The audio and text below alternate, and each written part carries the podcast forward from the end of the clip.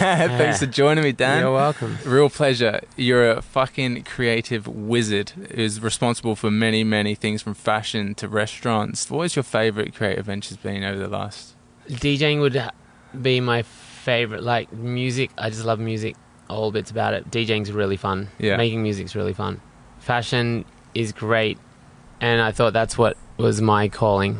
Um, but there's a lot of hard work and a lot of problems, unforeseen circumstances. It's not all glamorous. Right. That's kind of tough. It's really fun though. Yeah. But music's just pure and it's awesome. I so wanted to talk, just dive into your journey, because like I basically saw you on Instagram posting about your recovery from your injury. Can you give us, you know, your life up until that point? So I was a kid, grew up on the Northern Beaches um, with a very loving and supporting family. Um, I had dreams of being a professional bodyboarder. So I surfed every day and night since I was twelve till I was eighteen, um, and dreamed of going to Hawaii. Um, so did odd jobs over a year and finally got to Hawaii when I was seventeen, like end of school. So I just had turned seventeen. Mm. Um, and that was great.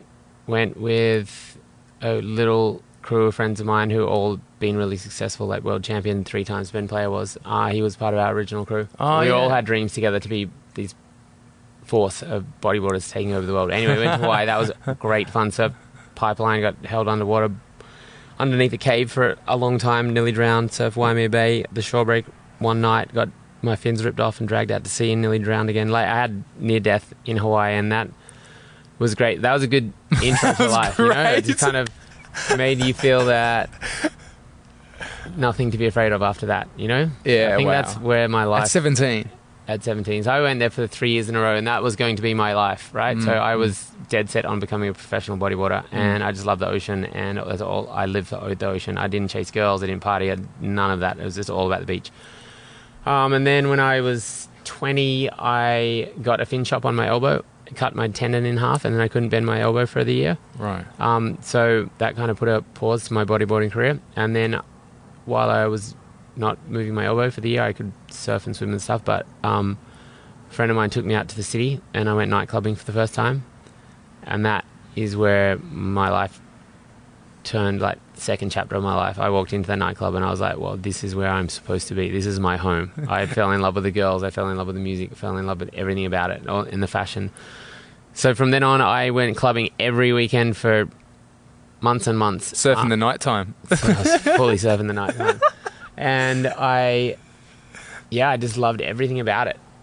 I just felt so, I really felt like I was home. This is like where I was supposed to be. So I, um, I was working for a photographer at the time as his assistant. Um, he'd lost his license to drink driving, so I was driving him to meetings in the city. I lived on the Northern Beaches, so it's like an hour into the city. Hmm. Um, and he would be in meetings, and I was stuck in the car while he was in his meetings for hours at an end, and um, got out some scrapbooks and started drawing clothes. I have no idea why, but I loved fashion from night clubbing, and I was like sewing my own little disco shirts, like sequins fabric that I'd buy from Spotlight, and make my own little disco top and stuff.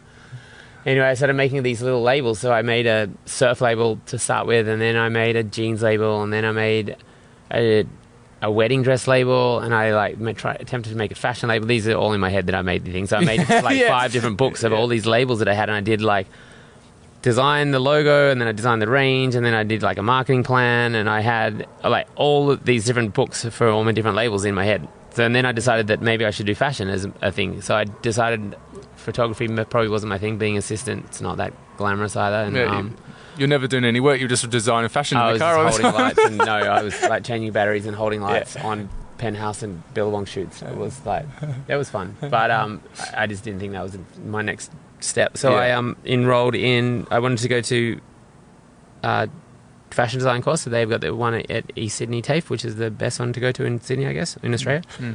Um, but it needed a year of work experience and a portfolio. So I worked at Marks and Diesel for a year, um, and that was great. And I did my portfolio over the year, and I finally got into East Sydney. And fuck, this is all before like what twenty? This is when I was twenty. Yeah, no, I was like twenty, twenty to twenty-one. Twenty-one. Um, so then I got into East Sydney. I spent a week in school. Um, I did a couple of holiday courses, and I did love being there. And I just I just love the idea of it all. But when I got actually into school, and just, it was like everything in the holiday courses was like covering everything, and it was drawing and um, colour and like fabrics, and like it covered everything. But then at school you just like spend the day on one thing, and I was like, this is so boring. um, and the teacher came up to me and goes, you know, you've pretty much done this, all of this whole year, by what you've presented in your portfolio. Yeah. So maybe you should just go and do what you wanted to do. Like, you seem like you want to do a label, but you should just go and do it. And I was like, what do you mean? And he goes, you're not that good at drawing, and that's the only thing you'll learn here. Everything else, you're just going to be bored. You're already bored. Um, just leave. And I was like, are you firing me? Are you kicking me out? I felt really bad. And he goes, no, I'm giving you a gift. He goes, please, just go. He goes, you'll be the best student I never had. And I was like, really? And he goes, yep, do it. Just follow your dream. So I did. And then uh, I, we, my George Goro, who I do Tsubi with, mm. did Tsubi with, um, we were doing all kinds of things. We had this little creative weekend um, on the northern beaches. So we'd get friends um, that were singers, musicians, poetry writers, chefs, photographers. We'd all like sit around at someone's house and just spend the day creating things. Like, with someone would cook food, and someone was writing songs, another person was writing poetry, people are painting, and I was drawing clothes, right? Um, and we had big, like, all the this crew from the Northern Beaches have all gone on to do something fantastic. Um, whether it be chefs, world famous chefs, um, musicians, um, Chris Earl and um, Campbell, who started Monster Children. Like, everyone's gone in to do their little thing. So we were wanting to do something and be. become something bigger than the Northern Beaches was. Mm. Um, so we were importing blind sunglasses at the time, which is um, so this brand from L A that like Lenny Kravitz and Madonna and stuff was all about, the big goggly ones. Yeah, um, and we had a booth at the Fashion Week to show the sunglasses, and Fashion Week girls said that the people next to us had cancelled, so did we want their booth? And I said, well, we've only got twelve pairs of sunglasses, like, thanks for the offer, but what are we going to do with it? She said, I don't know, like, why don't you do something creative? And then I was like, fuck, maybe I should do this label that I've always wanted to do. And she goes, yeah, I'd love to see it. So spent a couple of weeks becoming coming up with this label that didn't exist yet. But my girlfriend at the time, her dad ran Lee Jeans and Amco in Australia. So he put me in contact with some denim makers. Um, I drove out there and did, we designed a couple of pairs of jeans on some dodgy illustrations and had the sample that I'd like to go off. And um, anyway, we got some samples of some jeans made. We made a bunch of t-shirts and screen printed them in our garage, and um, and we made a little collection. It was like eight t-shirts and four pairs of jeans.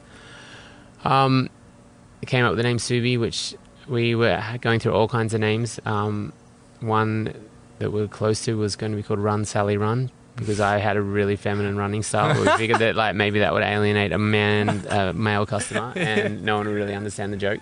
We wanted to call it Robot, but the Robot was owned by a kids' pajama line. And then uh, we loved this band called Sukia, and Oscar Wright, who was one of our partners in the beginning, um, he said, let's do a name like that. Doesn't mean anything, but we'll come up with a name. So Sukia turned into Tsubi, um, spelt with Tsubi, like S U B I. And then Oscar said, why don't we sell it with the T? Like tsunami would be a silent T. And we we're like, yeah, it looks great. Um, so wrote it out, and that was kind of it. Just a name that didn't mean anything, but would describe our movement that mm. was going to become a movement. There wasn't a movement yet, but it was inevitably going to be one. So we called it Tsubi. Um, we had a creative night in Oscar's garage where we screen printed more t-shirts and like read a bunch of poetry and scribbled on jeans and like tidied up our collection, or not the opposite of tidied up, messied up our collection to show at Fashion Week, and um, showed it in our booth, and people kind of went nuts for it. And we got some stores overseas, and um, big store in Sydney, Y P V. He was a big supporter in the beginning, so he did a big, quite a big order. Um, so we spent the next year making jeans to fill those orders, um, to, to grinding all the jeans on my balcony. Every day we'd make jokes that we were like the blue Smurfs because we were covered in blue denim dust.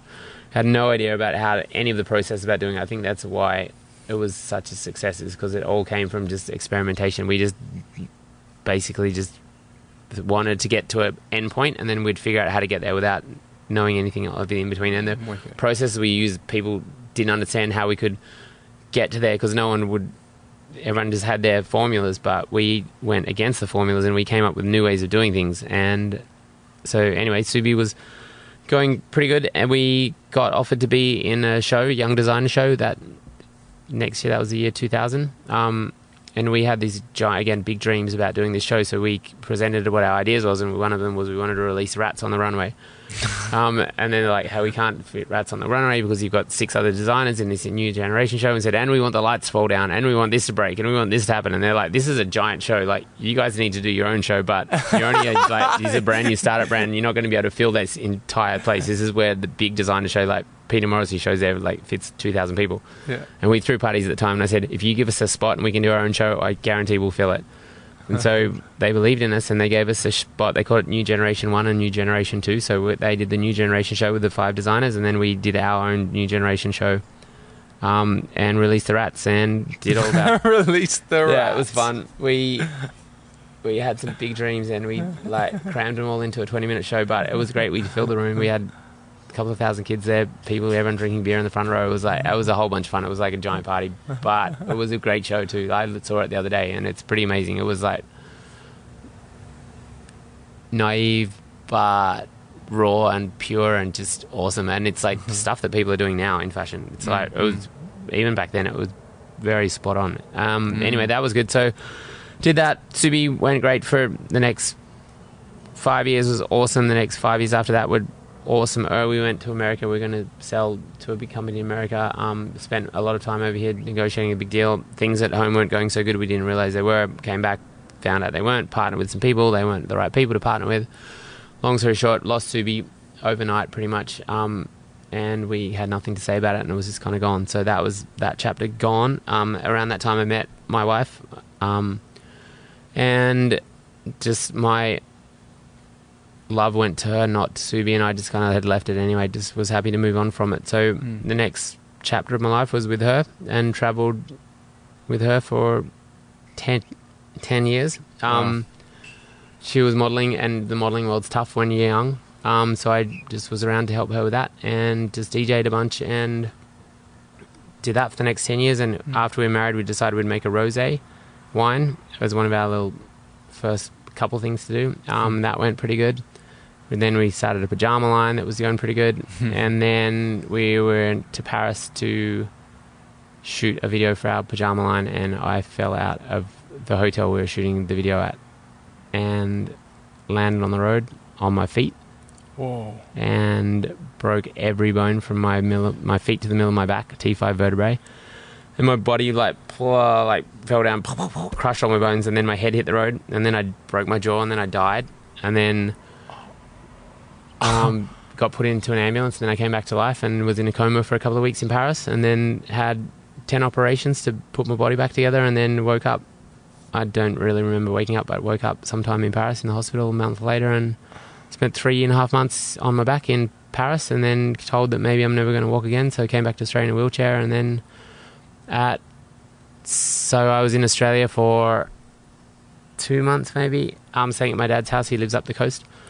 Um, and on the six month anniversary of my death, it was a really sunny day, and I looked outside. I could kind of stand and crutch around the house a little bit, but um, couldn't walk yet. But I looked outside and I was like, "Fuck, I'm going to surf today." I told my dad, and he said, "Okay, we can try." So he carried my board down the water, and I crouched down and paddled out. And then I stood up on a wave and thought, "Fuck, this is awesome. I'm just going to forget about anything. I'm just going to get better." So from then I. It felt pretty great in my head. That was a big like mm. milestone. Um, so from then I just worked on my body and my mind and my soul, and did that. And by Christmas time, I was walking with no crutches, and even I was even DJing. Like, there's a lot of stuff DJing. in between. I was even I DJed a big party in L A, like a big famous party with L C D Soundsystem in November with no crutches. Mm. But I got better pretty quick. Wow! For what happened, I was not supposed to be better this quick, but I worked really hard at it. But how and so how long ago was it to, to this day? Um, on the what is it now? In one July. Week, it's going to be one year and five months. Right, right. Wow, wow. And you were told you're never going to walk again, or I don't know to that effect. I was like in the hospital. I was on heaps of morphine in the hospital, so I don't really remember much of being actually even in the hospital part. Mm. But that was thrown around a lot. So, uh, but I came back to Australia. In the wheelchair, but I also couldn't get on the plane unless I could walk with the crutches. So they kind of taught me to walk one afternoon before I got on the plane with crutches. So mm. I'm guessing that I was going to be without the wheelchair, but I couldn't walk at all when I was in Australia. I still had to go back to hospital and spend a couple of weeks in Australia on my back. It's phenomenal. It's such a drastic change in your reality. Mm. Like from all this amazing, you're bold with your living. So how many stories did you fall? Four stories, so sixty feet. Fuck me. Yeah. Can you remember the moment you fell and what, was there any thought going through your no, mind? No, so I, um, with the injury, like what happens, your brain, you, P T S D um, happens to anyone that goes through a big accident like that, and your brain just wipes that out. So that's wiped out everything. I don't even remember, like the, I, the only thing I remember is leaving from the house in L A, shutting the Uber door for my wife, and I have got twenty minutes of a memory in Paris that night when I was getting my hair braided, and I remember the, the name of the restaurant we were going to dinner at, and that's all I remember. Whoa. So I don't, yeah, nothing. I've been doing a lot of work to try and get back, to try and remember, but I'm remembering a little bit more now, but not anything that's like much. Significant. I, maybe I remember a little bit of what the room looked like. That's pretty much... But your wife was with you at the time, or your friends were with you at the time when it happened, or did like, can they recount what the emotions were? No. No. Well, I suppose when you woke up in hospital, what was that first kind of feeling or thought that came to your mind? So I don't really remember when it was the wake up moment, because yeah. it was all a bit blurred. Yeah. Um, when I, I was thought I was so present in the hospital, and I remember bits of it, but even when I got out, even the hospital in Australia, I don't really remember now. Like... She's so drugged up as well. So drugged up. Um, the nurse, no, the psychologist in Australia said, um, I just read your chart. You're on a heap of painkillers and a lot of morphine when you're in Paris. You should probably call your family and apologise. And I was like, yeah, I've apologised for a bunch of stuff. I don't think I was being that nice. She goes, no, you should probably call them again. You would have been awful. That's not normal. Then they call it the morphine monster. Um, yeah, and you just do out of body, out of the ordinary things. And I was just... Yeah, I don't really know, but I was not being nice. Oh, man. And then, um, so I don't really remember a wake-up time. I remember I remember for a lot of friends visiting me. I remember, see, my wife was there the whole time. My brother was there, flew, like, as soon as he heard about the accident. So he was there my entire, he flew home with me. My mum came for a good chunk of it in the middle, like six weeks maybe. Um, and I remember all of that. I remember friends from here visited me. Um, I remember, like, changing hospitals. I remember... I don't know, it's just, it's all such a blur now looking back at it. It's like that was another life, really. Oh, it's such a huge, mm. abrupt transition. It's like almost, not a psychosis, but you know, like it's something that's so rapidly, it's such a rapid shift for your nervous system to adapt. Like, yeah. I can't even imagine that level of trauma and shock on your whole anatomy. When were the kind of steps where you had moments to reflect and moments to go, all right, what am I going to do now kind of thing? Because there'd be moments, I imagine, of absolute what's the point, maybe. Yeah, there's a few of what... Uh, no, there was a lot of what's the point moments. But hmm. then I just... I don't know. I just... Something in me knew that I was going to get better, and I just... I Maybe I did not realise how serious it was. Mm. So I... Definitely in the beginning, because I was talking all kinds of rubbish... like pretending that, uh, yeah, I'm fine. No, I just went upstairs. I had meetings upstairs. I'm like selling pajamas throughout the whole hotel. And I was getting mad that like, no, you might never, never be walking again. You're not, you're, damn, this is serious. And I'm like, no, no, I'm fine. I'm fine. And I don't, I don't know, defense mechanism or whatever it is. But yeah. I, maybe I just didn't, I don't know what it is, but I never felt the extremeness of it. You know, mm, mm. I did, and then I just felt like I needed to get on with doing stuff because I've always worked for myself, and um, you know, I didn't never had like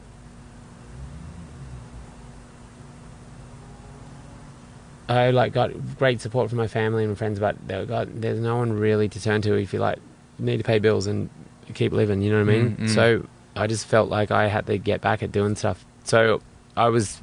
Planning all these kinds of things. Like even when I got back, even in the hospital in Paris, I had diaries and diaries of books I was going to write and hotels I wanted to open, and like I had big plans.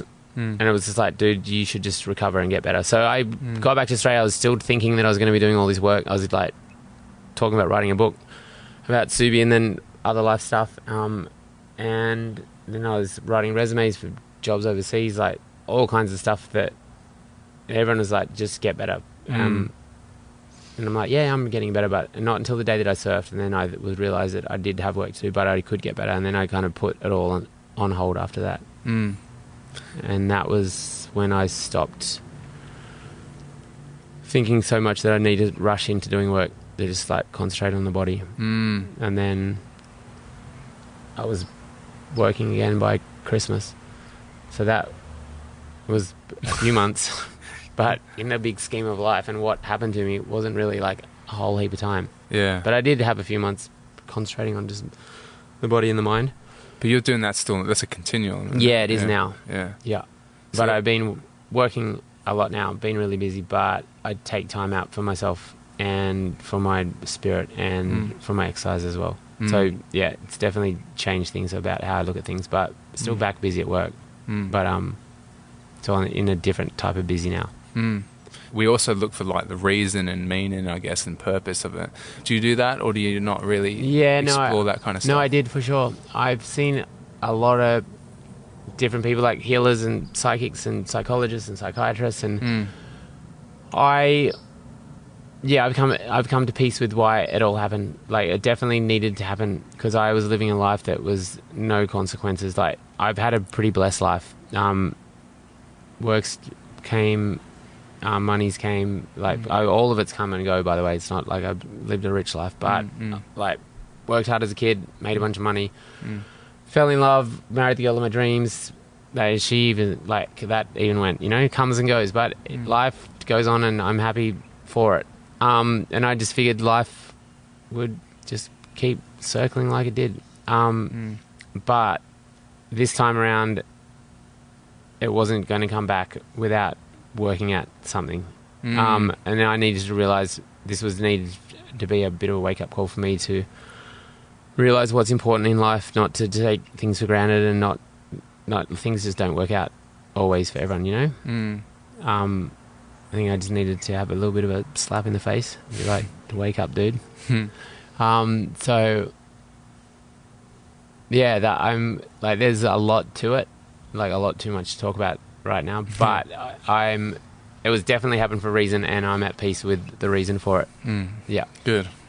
That's really good because that, that's the that's the biggest thing to move forward, isn't it? I think when yeah. you find the reason or the purpose or what the learning is, I guess, because there's learning in everything. I suppose it's like you were in creation mode constantly, but like the maintenance was kind of short-lived, I guess. Now you're in a state where the maintenance needs to be on your body, particularly yeah. needs to be like more consistent to look after yourself and like cherish your anatomy. I suppose it must make you really feel thankful for your body. Yeah. Definitely, that's one thing. No, there's a lot that I didn't take seriously enough, but I had no regard for my body. I was lucky that it, I like I've been quite healthy and done really well at sports, and I've never really been sick. Mm. Like my body, I never thought about how precious your body is until you're in a wheelchair and you can't walk, and you're taking your son bowling and you can't bowl a bowling ball, and it hits the side of your wheelchair and falls on the floor. It's like really humbling. um, yeah, yeah, it's yeah, it's crazy. I never would have thought I'd be in this position, and then when I was, I was like, okay, that's like that's part of the lessons that I needed to learn as well, you know. Yeah. Um, but yeah, it's crazy you, when you don't have the use of a body that you did have before. I'm sure it's hard for everyone who is in the position when they can't use parts of their body or use their body at all. It would be awful. Mm. It is awful, but mm. I was just lucky that mine worked fine before and I didn't really care too much for it. Um, and now I'm lucky that it works again. Mm. But I've worked this time at making it work again. Mm. Mm. Can you talk us through the process where you go in your inner world when you go through those moments of like maybe the bowling ball situation, or like when when you have a, a real moment of, holy fuck, things are different for me now, or I've got a big new challenge, or like is there grief, is there sadness, or like is it a sense of loss, or is it a sense of immediately, holy fuck, I've got something to overcome? I don't exactly know how my mind works. It's really strong. I don't even know anyone that is has got a mind as strong as mine, because yeah. I should I don't know, it's it's like I can step out of myself and not feel sorry for myself or feel the pity, and just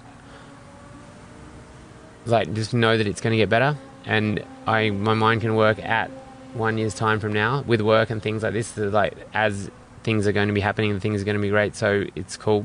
But then I will have moments like when I was staying at my dad's house, I was we'd go shopping at Woolworths, um, and I'd be in the wheelchair, and then we'd be like I'd be wheeling along just like just you know kind of I guess autopilot mode in the wheelchair, and then I'd go past and see my reflection, I'd be like, fuck, who's that's me in the wheelchair? I was like, oh my god, you're in a wheelchair, Dan. And I was like, oh my god.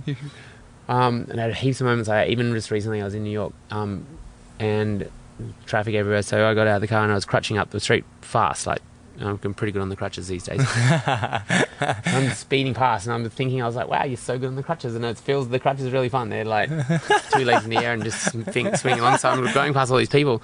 And faster than everyone else. Fast, so much faster than everyone else, going faster in the cars. And I looked in the mirror, like in the window of one of the shops, and I was like, fuck, that fuck guy's I'm flying on the crutches. And I was like, no, that's you, dude. And I was like, wow, that's me on the crutches. Wow. See, I just, I, yeah, I, um... I've had like little moments I got to feel sorry for myself, but there's so much worse shit in the world. Like, you know, like I'm was walking again. I'm in a wheelchair. If I was in a wheelchair for life, that's bad. But my life has been fantastic before. I've got family that love me all around me, great friends. And if I'm in a wheelchair, that's sad, but there's plenty worse for other people. And I just, just can't feel sad about it. I had a psychologist that, um, so I was seeing a lot of people. Mm. I had ten different people I was seeing at one stage. Psychiatrist, neuropsychiatrist, psychologist, relationship counsellor, chakra healer, clairvoyant. Wow. Um, kinesiologist. Uh, there was, so there's ten, right? Yeah. And I said to all of them, I said, I can't afford to work with you guys forever, um, both in time and in money. Um, but until my foot, I had one of my feet was worse than the other one. They cut all the skin off one of my feet, and that had to heal for a couple of months. Yeah. So um, I said, until my foot's better, I'm going to give you all of you an equal chance, and then we'll like choose what goes on. And my psychologist was like, "What? Are you Donald Trump? Is this the fucking yeah. whatever show it is? I don't yeah. watch T V, so I don't even know yeah, what I'm talking about." And I'm like, what, what, "What are you even talking about? Um, what's called The Apprentice?" Yeah, yeah, yeah. And I said, "I don't know." She told me what it was, and I said, "Yeah, I guess like that." Um, so anyway, they're all in a sliding scale in my head. Who's going to be my right one? And everyone said my psychologist was the most important. She was the most expensive, and she had the fancy office in the city. And we'd be talking like I'd see her each week, but um, she wasn't the most important one. Right? Who was? My psychic. She's not. I guess yeah, she's a psychic. Yeah. Um, but she's like a life coach. She just offers like what might happen. Doesn't tell you the, what the future or anything, but tells you things that you that you go, how the fuck do you know? But maybe it's just obvious. I don't know how it works, but she just can tell me what's up and I feel it, and then she can help me coach through things, and mm. I really believe in her. She's mm. incredible. She's my number one. Wow. Kinesiologist was awesome. Chakra healer was awesome. All of the things on the spirit tip were all awesome. um, but yeah, I um, because it's the spirit that drives you, isn't it? Like, yep. It's like the, once you get your inner world, your spirit aligned, it manifests outwards. You do yeah. the work outwards, and it, that's the strong mind that you probably got to, talking about. It's no wonder you're drawn to that stuff, because you got a strong mind, so a strong spirit. Yeah. Oh, she, so yeah, she'd be like, you, you're not taking this serious, like you're not grieving on this accident. You don't grieve, you just collide over problems. Like, I'm like, dude, I fucking grieve. Like, I cry every day about my wife. I cry, um I you know, my best friend died a couple of years ago, and I grieved for months. I was the saddest I've ever been. Like, I fucking grieve. I know how to be sad, but I'm not sad right now because where I'm at, because you don't have work at the moment. I'm like, I don't want to work at the moment. I want to fix my body. And she's like, and this happened and this happened, and you might, you know, you're never, you're never going to be the same with your walking. I'm like, who fucking she cares? Like, I'm alive and I'm happy with where I'm at, and I'm not going to sit in a room and feel sorry for myself for weeks and weeks. Like, if that's grieving, like, I'm sad all the time about things, but don't tell me how I'm supposed to deal with it. But mm. apparently I glide over problems too easy and whatever. But mm. I, my feeling was like, I read a lot. I don't really watch television, but I became more aware. So one thing that I learned um, is empathy. Mm. No, I read a book, a couple of books on it. I didn't even know what it meant. I didn't even know the like there was a word. I had sympathy for everyone. I would feel sorry for people all the time that they didn't have a life that was as good as mine. Mm. But and I felt sorry for, you know, all like things that happened to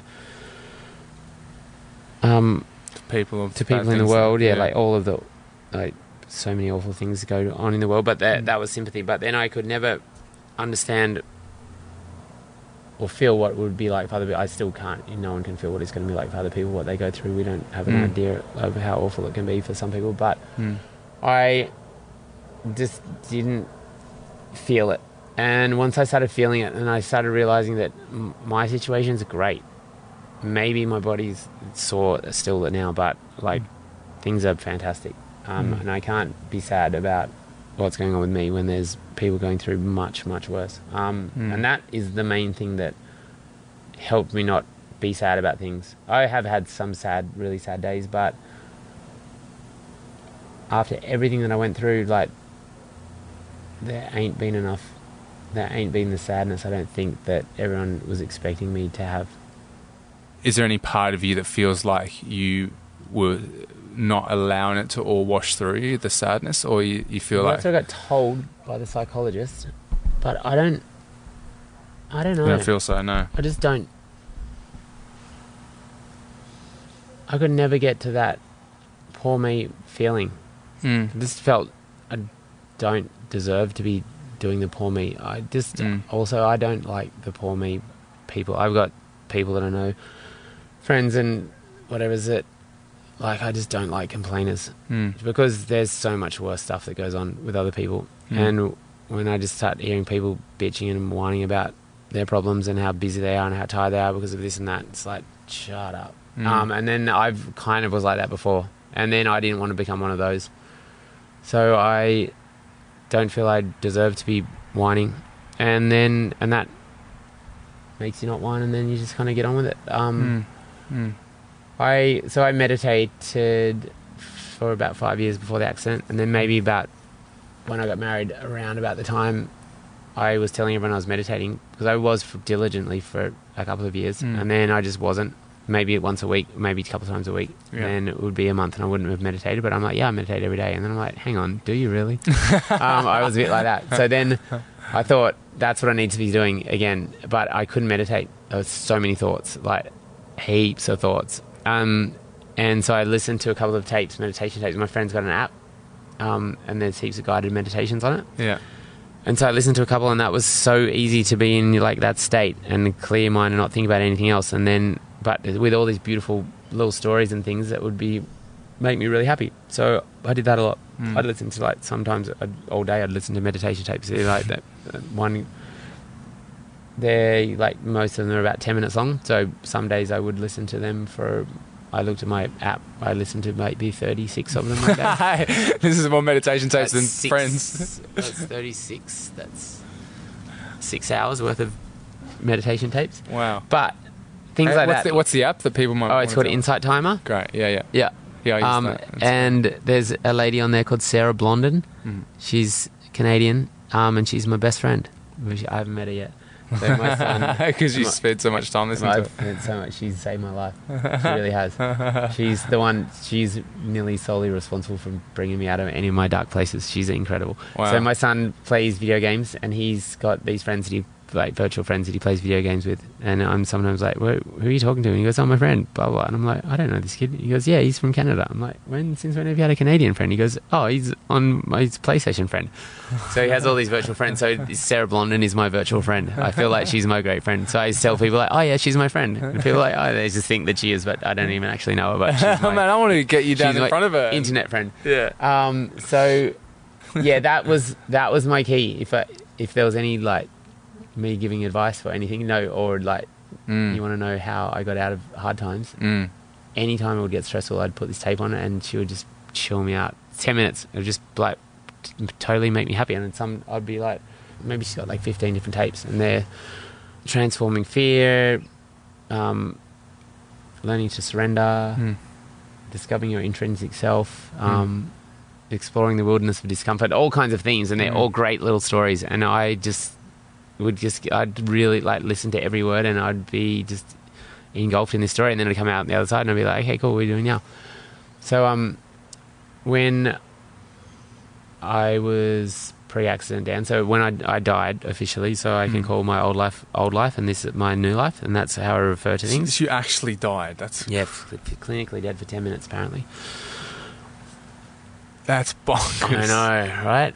Um, and I didn't get to see any light because I can't remember anything. Yeah, I'm but the D M T would have been flooded in your body. I know. I'm hoping I'm going to get there one day. Um, but anyway, I'm here now, so that's the main thing. Anyway, I um I used to tease. I didn't. I was re- always really nice, but I was just like a what's it? Not a smart ass. I don't know. I I've always been a great person, but also a bit of a rascal. Yeah, but I also could take the piss out on someone and just be like, no cares, you know. Yeah. So all these models would get this this too shall pass as a tattoo, and I'd be like, oh, oh wow, you got this too shall pass, wow, and I'd be making jokes about it all the time.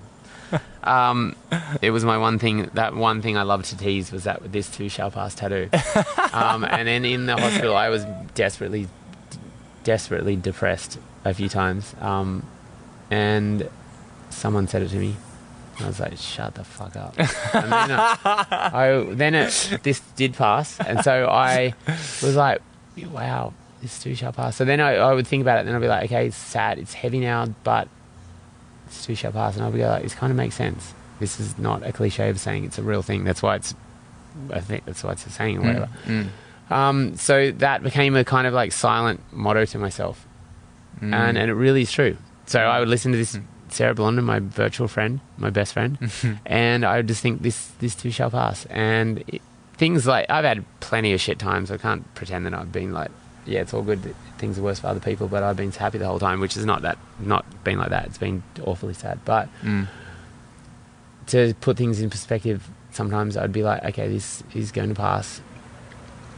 And it always did. And then the next day's a new day. And then, like, you're just happy to be alive, you know? And then as bad as things get, as they get really bad, if you just go, hey, you know what, just chill, this will pass.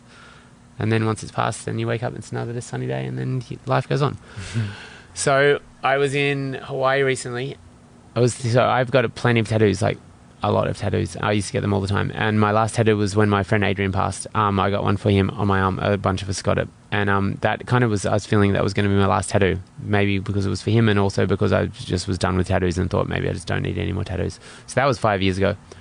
Um, and then I saw a tattoo shop, and I was like, you know what I should do is get this too shall pass, just as, just to get it to like be a reminder to me, don't be a dickhead and don't tease people, because you might end up like them, because you're the person that you used to tease, and you should get it, you deserve to get it, to just, like say sorry to everyone that you teased. And that's great. Also to never say never, because I was never getting a tattoo, and then also to remind me that this too shall pass. So it was my triple threat reminder to myself. What don't if- tease people, because you might become one of them. Never say never, and this too shall pass. So there you go. That's like the, probably the most meaningful tattoo I've ever heard. Yeah, and then uh, and then that opened up the. Now, now I'm allowed to get tattoos again. So after my accident and realizing who your friends are, mm. and realizing who sticks by you and who doesn't, you know, mm. it was a good test. Not that I did it for a test. Not that I did anything. I don't even of know course. What happened, but, not, but it, it is a test, right? So mm.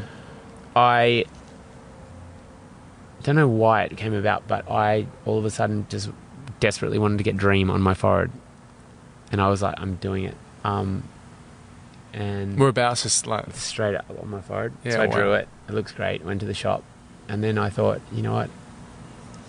This is a good test, because I'll. And my dad said, mate, you don't want to see the reaction you'll get when people when you got a face tat. I'm like, I don't give a fuck. Like, if people don't like me with a face tat, then don't want to know them. And then I thought that one person that would give a fuck, or if he did, is my son, because I don't know if a twelve-year-old boy with his dad rocking around with a face tat in Sydney is the right thing to do. So I didn't do it for him. Hmm. Um, he's the only reason I didn't. But Mm. that was my next. I was like, I'm getting tattoos. I'm going to get a face tat. But anyway, I'm not getting my dream tat. Have you had any reactions from anyone that has had that tattoo that you've previously teased? Not that I've teased, but I was in a meeting just recently for my fashion, and um, the girl that was in the meeting, she was, oh my God, we've got matching tattoos. And I was like, what? She goes, this too shall pass. And I was like, oh wow, this is great. And I told her the story, and she goes, okay, like, is this funny? Like, am I one of the ones that you would have teased? And I was like, you are totally the one that I would have teased, but I don't anymore. And she's like, okay, is this good or bad? And I'm like, I don't know. What, it's good. I'm, I'm, it's great, I think. um, That's such a funny conversation. Yeah. Fuck, I think. And then it just ended a bit, like, awkward. Yeah. I was like, oh yeah, we do. Yeah, great. But then I told the story, and she's like, okay, cool. So I'm one of those girls that you teased. So, and, I, and then I felt a little bit bad about it. But anyway, it was cute in the end. That's so funny, man. And so you said before we started recording that you you sober. So when did that come about in your life? Like, I couldn't drink in the office hospital, mm. obviously, mm. and then I I was pretty broken and pretty sick. Oh, not like not sick's not the word, but yeah, whatever you call you, but mm. having a busted body, mm. like not well. Mm. Um, so I was work try working really hard at getting better, and then when I did the surf time, I was like, Dan, you're going to get better. You can do anything you can to fix your body. Um, and then I just was really serious about my eating and really serious about my exercise. And yeah, because just pre that, things like things just happened. Everything worked out, and I just didn't try. I tried at a lot of things. I tried really hard. I worked hard at a lot of things, but things just seemed to happen. And maybe I just thought my body would just happen. But I thought, no, you got to work at this, and you got to like pay some attention. Deser- your body deserves you helping it out, you know? Mm. So I thought maybe I won't drink now. So I make a rosé. Um, a rosé was going to be arriving in Australia in about December. Um, and I, so I put that as my benchmark. I was like, when my rosé gets here, I'm going to be back on it. I couldn't wait. Um, so a couple of moments in the wintertime in Australia, the doctor said, oh, wouldn't it be nice with you, sit with the old man, have a glass of red wine. And I was like, yeah, not going to have that yet. I'm going to wait till summertime. And then summertime came. Um, had, I just didn't really feel like drinking it. And then one night I was talking with a guy that I was helping with his salad shop in Sydney. I designed the shop for a guy, mm. um, and I was talking about my old work and Tsubi and things I'd done, and I said, oh, I also make a rosé. And he said, oh great, love to try it. And I said, oh, I've got it in the car actually, I don't drink, but I was like, oh, fuck, you know what, I got no rules, and um, I'm going to drink soon, so let's have a bottle.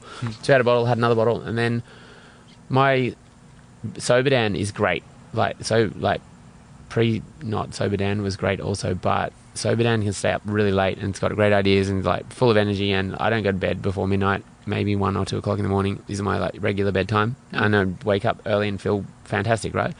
So I was drunk, and my stories weren't getting any funnier. They, nothing was bad, but I just was just slow, and just they just like, eh, you know what I mean? Um, yeah, yeah. And it was ten thirty at night, and I didn't feel like catching up with any friends or anything. I just went to bed.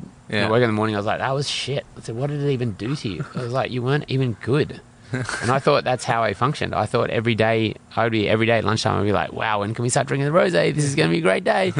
um, and yeah, I was like, fuck, maybe that's just old life, and mm. maybe you don't need it this life. So, so then I didn't have any more drinks for, that was December till February. Then we did some launches for the rosé, and I got poured a couple of glasses, and for, for you had to like four lunches in a row, and every day I'd get poured a glass, and I'd look at it and I'd be like, okay, you know what that's going to do to me, and I, you're feeling great right now, and you're really funny, and everyone like conversation ain't a problem, and maybe you're just going to want to drink more of it, and you're just not going to be any funnier, and you're going to get tired. Not today. And then I didn't, and then I didn't again, and I didn't again, and then it's turned into, it's been a year and a half, and now I have no desire. Like, wow. No rules, by the way, so like we could have a celebration drink after this, and you get to see like old Dan, sleepy Dan. Yeah, but I found, sadly, sleep like old Dan is just sleepy Dan. I don't know. I um doesn't serve you anymore by the sounds of it. Like, yeah, just like I just I never gave my a chance to be sober before. Like I had like went away to places like India and like had some retreat type things, and I like, had a few times off, but never really paid attention. I just was waiting to like doing it. To have a break because I felt my body needed it, but I was doing it to couldn't wait to start again. So I didn't wasn't really paying attention of how good I was feeling in the in between. Um, and now it's gone. It's been so long that, and I just feel great, and everything's working out for me, like times ten on what it was before. And maybe this is how I'm supposed to function. Maybe this is how I'm supposed to be, and I just didn't realize it before. Mm. Things were good, but I was always trying to figure out. I was trying to explain this to someone the other day. I was a week late for a deadline, a day late for a meeting, no, a week late for an email, day late for a meeting, an hour late for a plane, a minute late for a text message. I don't know, whatever it was. It was like, there was, everything was late.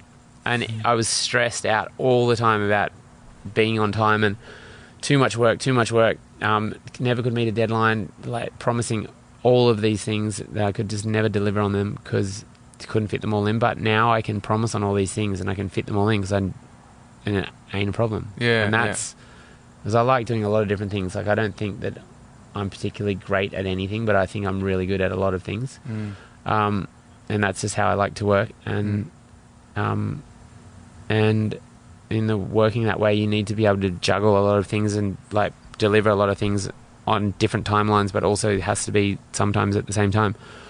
Um, and being hungover and drunk and tired, you just let moments slip. Like I can't afford to let a minute slip by.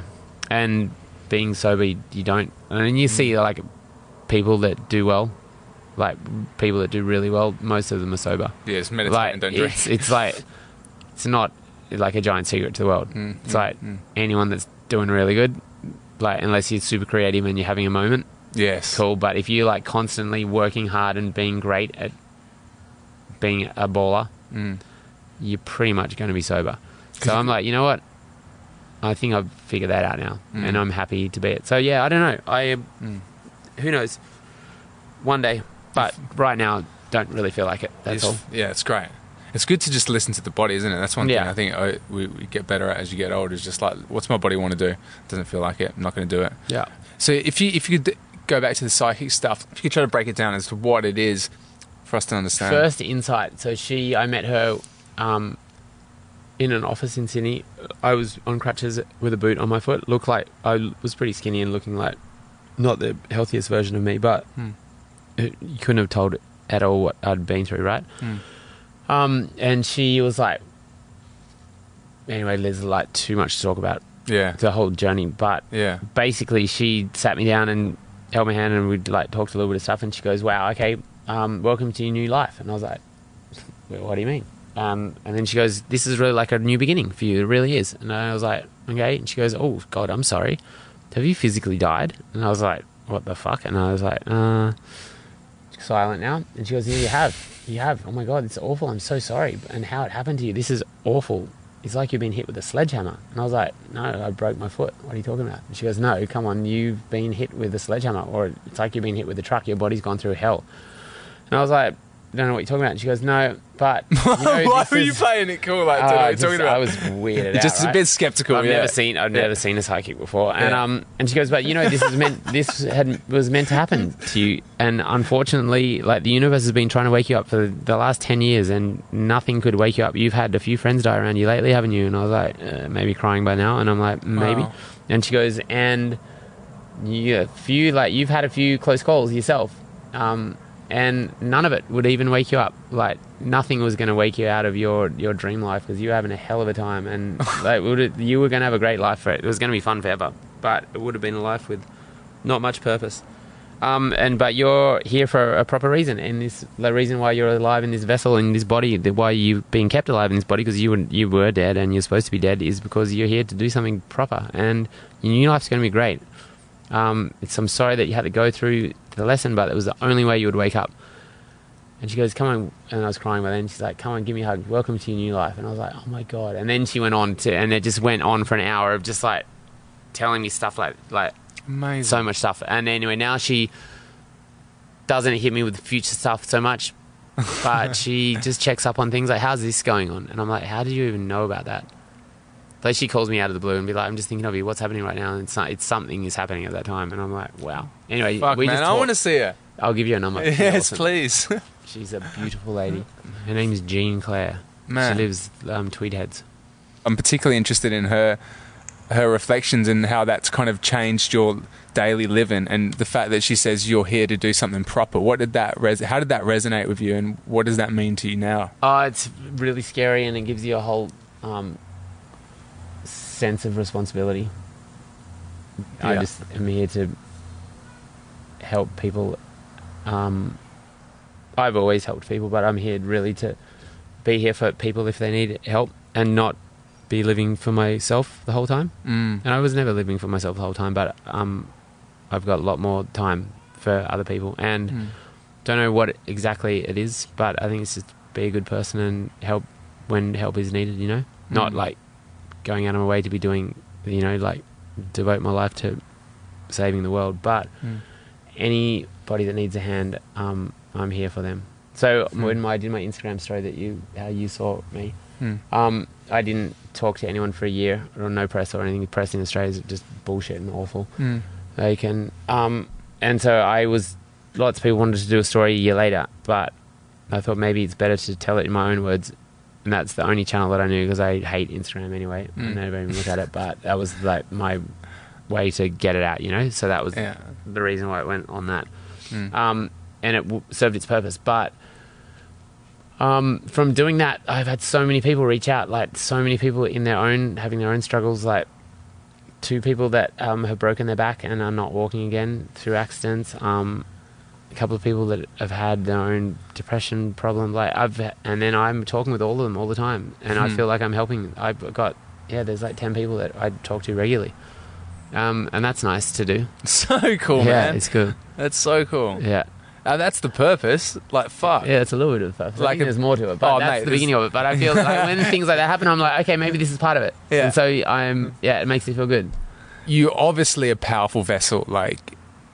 You as a human being are powerful as fuck in terms of creating and making people feel amazing. Like with your work, with your with your music, with your with your fashion. Like you, it's you're obviously given a shit ton with your work, but this seems like a new evolution of that. Like you'll continue to, you're kind of integrating. It seems, if I'm just interpreting, yeah, yeah. Um, like a golden thread or something of purpose or.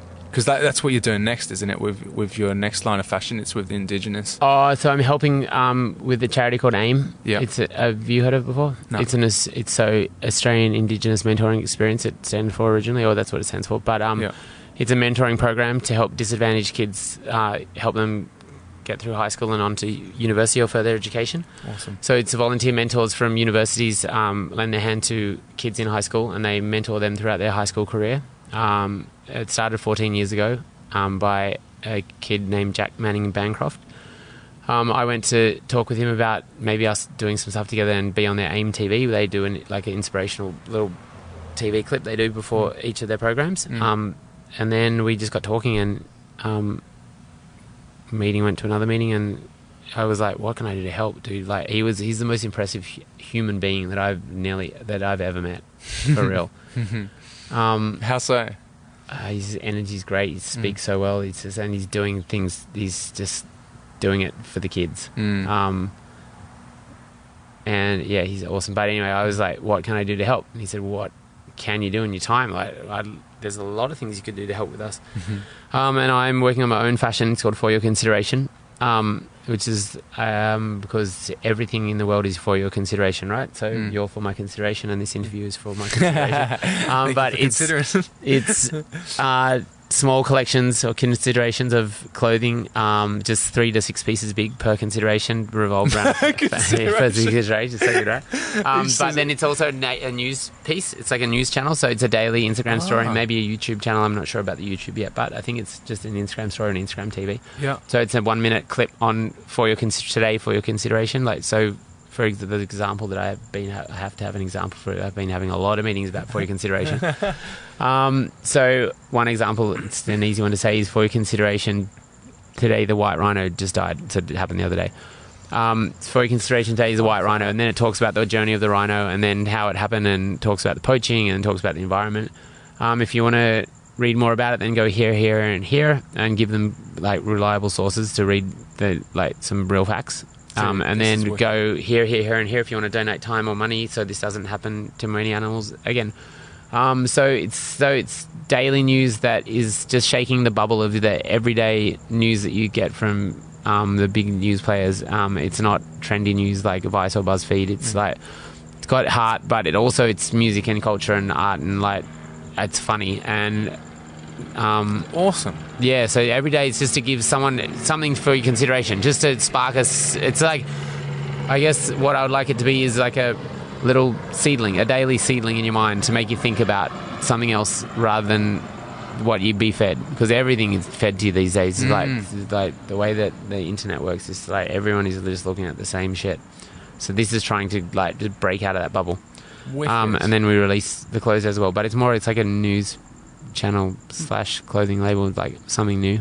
Dude, I'm feeling like it's new. I'm feeling that. That's yeah, fucking I'm sick. Excited for it. So I, it's um, kind of like conscious content, like yeah, content yeah, that helps totally. people and informs them. And, and then today's For Your Consideration is this T-shirt, which is our T-shirt. You know, right? Mm. So yeah, I'm excited. So I'm doing that, um, but also yeah, working with AIM, which is super exciting. It mm. makes me feel so good, and the kids are awesome. They're like all of them. Um, they're really good friends of mine now. Um, came and visited me here in L A, and Um, I spend, yeah, all my spare time with them in Sydney. Um, they're just the best kids, and it's really great. Um, so they're launching, AIM's launching in America next year. Oh, right. Um, two hundred kids from colleges all across the states are flying um, back to Australia to learn the mentoring program. Right. So they're calling it the world's first festival of mentoring. So they've got two hundred kids from colleges all across the states that somehow have got into college through adversity or struggle, and they're the lead mentors. Um, and then the, Richard Branson gave them an aeroplane. um, he's flying out them, the two hundred mentors, and another one hundred people on the plane, storytellers and artists. They're going to finish, close the festival with the music concert. Yeah. So they're doing the world's first, first festival of mentoring, and then they come back here and they enable one hundred kids underneath them to mentor. Um, so there'll be twenty thousand kids in the States mentored next year. Wow. Um, so I'm helping them with their apparel, because they are all about the hoodie. So they sell hoodies with kids in the program in Australia at the moment, but next year they're going to be getting kids from every college. They'll choose one artwork from each of the colleges across America, so there'll be two hundred different colleges, so two hundred artworks, so that's two hundred different hoodies in one go. It's a lot of hoodies. So anyway, before they have the kids in the program next year, um, they're getting... we're getting a lot of our artist friends to donate their art, um, and I'm just helping them with a lot of things, but mostly just helping them with the, on the apparel side of things. Mm-hmm. Um, so that's exciting. And then, what? Why were we talking about fashion anyway? Or just the purpose embedded in your work with. Oh yeah, yeah, yeah. My work, the fashion yeah. purpose. Yeah, that's I guess yeah. For Your Consideration. There's purpose to it. I don't just didn't want to make clothes anymore.